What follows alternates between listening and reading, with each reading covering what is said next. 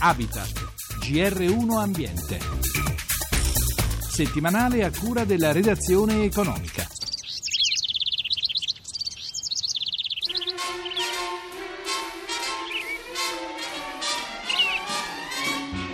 Sono oltre 2300 i siti di interesse naturalistico individuati dalla direttiva europea Habitat, oltre 600 a protezione speciale per la presenza di uccelli rari e a rischio estinzione. Come fly with me, let's fly, let's fly away. WWF e l'IPU BirdLife hanno chiesto alla Direzione Generale Ambiente della Commissione Europea di avviare una procedura di infrazione nei confronti dell'Italia per garantire il pieno rispetto di queste direttive. Come on and fly with me. Let's fly, let's fly away. Buonasera da Roberto Pippan. Quali sono le norme europee maggiormente violate dal nostro paese? Al microfono di Iva Testa Anna Giordano, responsabile di Rete Natura 2000 del WWF Italia. La biodiversità che l'Unione Europea ci chiedeva di tutelare in effetti non è affatto tutelata attraverso consumo di suolo, distruzione di habitat eh, importanti per specie di animali e vegetali. Ogni giorno vengono sottratte eh, dalle Alpi alla Sicilia senza battere ciglio. Molti progetti sono approvati basati su studi che vengono chiamati valutazioni di incidenza, fortemente carenti, contraddittorie, incomplete, non viene mai, mai studiato l'impatto cumulativo, non viene mai analizzato quello che è l'effetto della sommatoria delle opere che io realizzo. Pezzo dopo pezzo porzioni importanti di rete Natura 2000, quindi siti di importanza comunitaria e zona protezione speciale, vengono sottratti per sempre, irreversibilmente, a quello che era invece la loro vocazione, cioè tutelare la biodiversità che è ricchissima in Italia, nonostante tutto ancora oggi importantissima. Noi ci aspettiamo che l'Unione Europea avvii urgentemente una procedura di infrazione perché purtroppo è l'unico modo forse per invertire la rotta. Al governo italiano, dal punto di vista politico, chiediamo normative più stringenti che diventi realmente un reato compiere determinate azioni sulla base di studi incompleti. Al Ministero e allo Stato Regioni di intervenire, di stringere su quelle regioni che hanno dimostrato scarsa attenzione e chiediamo che venga finalmente cambiata la rotta, invertita la rotta e che ci sia quel virtuosismo che dovremmo avere. Salvare l'ambiente non è un diletto, salvare l'ambiente è importante per noi anche e per evitare appunto che una procedura di infrazione eh, che vada a compimento, quindi senza che ci sia un'inversione di rotta, sia un ulteriore aggravio economico per l'Italia.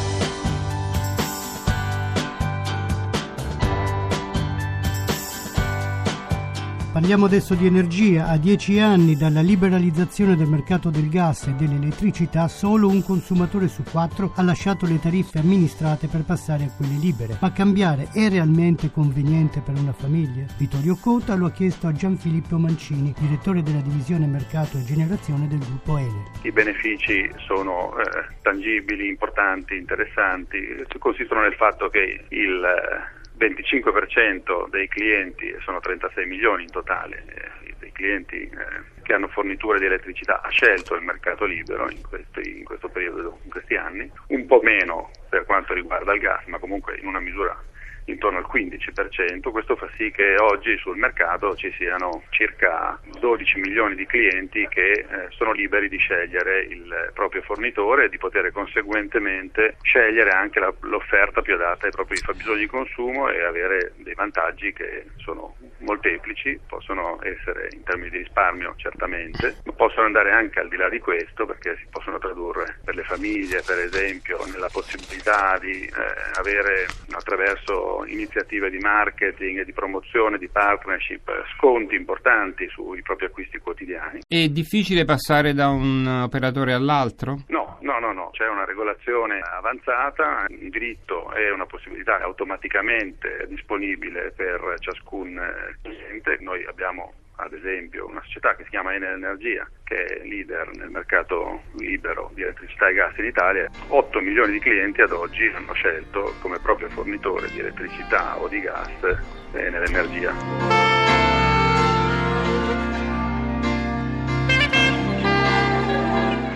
Come sarà l'energia del futuro? Secondo Enel Green Power dovrebbe essere onesta e responsabile. Chissà, chissà domani. Ispirandosi a questo principio, la società del gruppo Ener, che sviluppa a livello internazionale energia da fonti rinnovabili, ha presentato a recente Sole Luna Festival di Roma un film che si ispira alla storia di alcune donne analfabete del Sud America diventate una sorta di ingegneri solari. Giovanni Pellegrini è uno dei due registi del film. Il eh, film parla dell'iniziativa nata dall'idea di Bunker Roy di formare degli ingegneri del solare, delle donne, spesso nonne provenienti da zone remote del pianeta dove non c'è la, l'energia elettrica. Non essere così seri. Rimani Dopo aver imparato in Italia l'uso dell'energia solare, le donne portano dunque la luce nelle loro povere case con una tecnologia pulita e all'avanguardia. Chiara Andrich è l'altra regista del film documentario. Fare questo documentario è stata una grande esperienza umana, un'esperienza di vita, fare questo viaggio, incontrare donne da tutto il mondo, ci ha aperto gli occhi su eh, delle situazioni che magari non pensiamo possano esistere, quindi certo una grande affinità con, con questa storia che è una storia virtuosa. Nascerà e non avrà paura nostro figlio. Ma come è nata l'idea di raccontare questa storia? L'amministratore delegato di Elen Green Power, Francesco Saraci. Nasce dall'osservazione che in molte parti del mondo ancora quello che per noi è ovvio, cioè la corrente elettrica non è per niente disponibile. Ci sono in questo momento più di un miliardo di persone che non hanno disponibilità di energia elettrica e questo ha un impatto pazzesco sulla loro vita e sulla loro capacità di interfacciarsi con il resto del mondo. Abbiamo cercato di risolvere parzialmente questo problema insegnando, dando l'opportunità di imparare a chi lo vuole come assemblare assemblare, manutenzionare e gestire dei pannelli fotovoltaici all'interno dei villaggi. Questo avviene tramite delle donne nonne, quindi che hanno già avuto figli e figli di figli, che sono in questa civiltà, in questi mondi, persone su cui fare riferimento e che poi hanno tutto sommato un'età ancora molto giovane. E queste persone, spesso anche analfabeti, sono trasferite in India, imparano con i gesti, con il linguaggio simbolico a fare questo lavoro, poi tornano nel villaggio e sono loro che sviluppano questa tecnologia. Di più,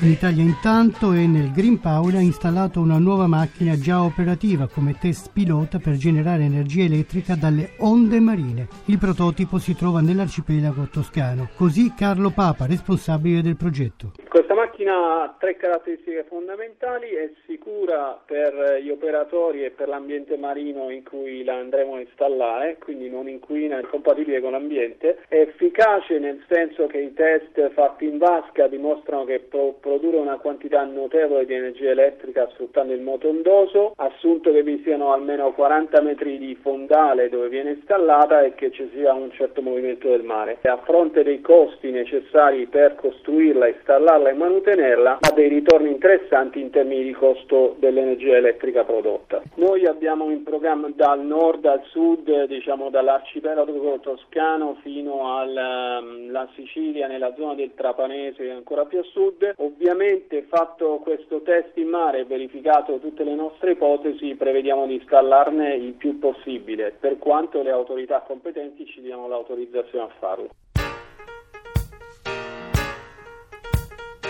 Gli ecosistemi montani sono vere e proprie sentinelle del cambiamento climatico. Studiarli ci aiuta a capire quali saranno i cambiamenti futuri.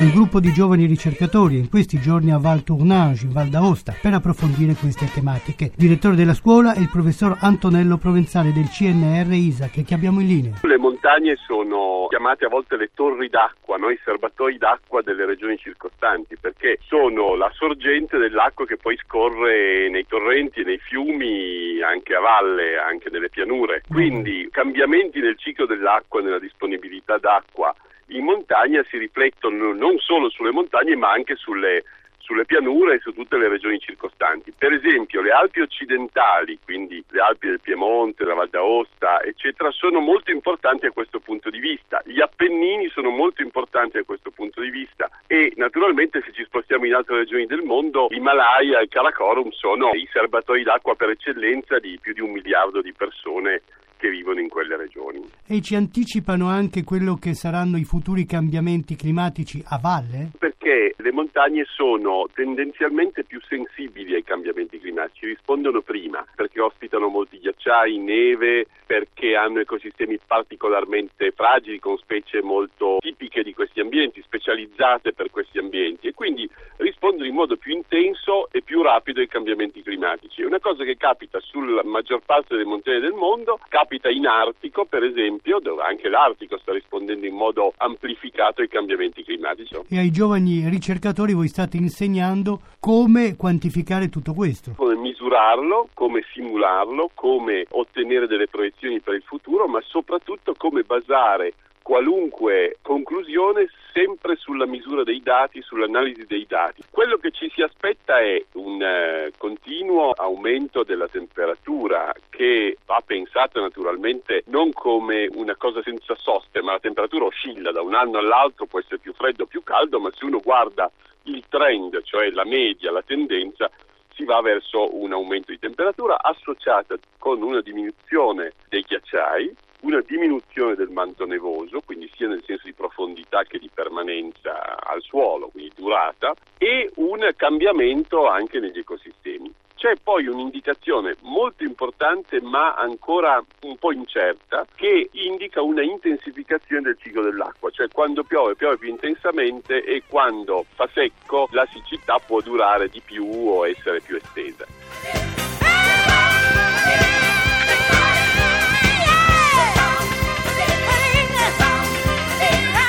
Per oggi la nostra trasmissione termina qui. Da Roberto Pippa né in regia, da Francesca Librandi, l'augurio di una buona serata. A risentirci venerdì prossimo.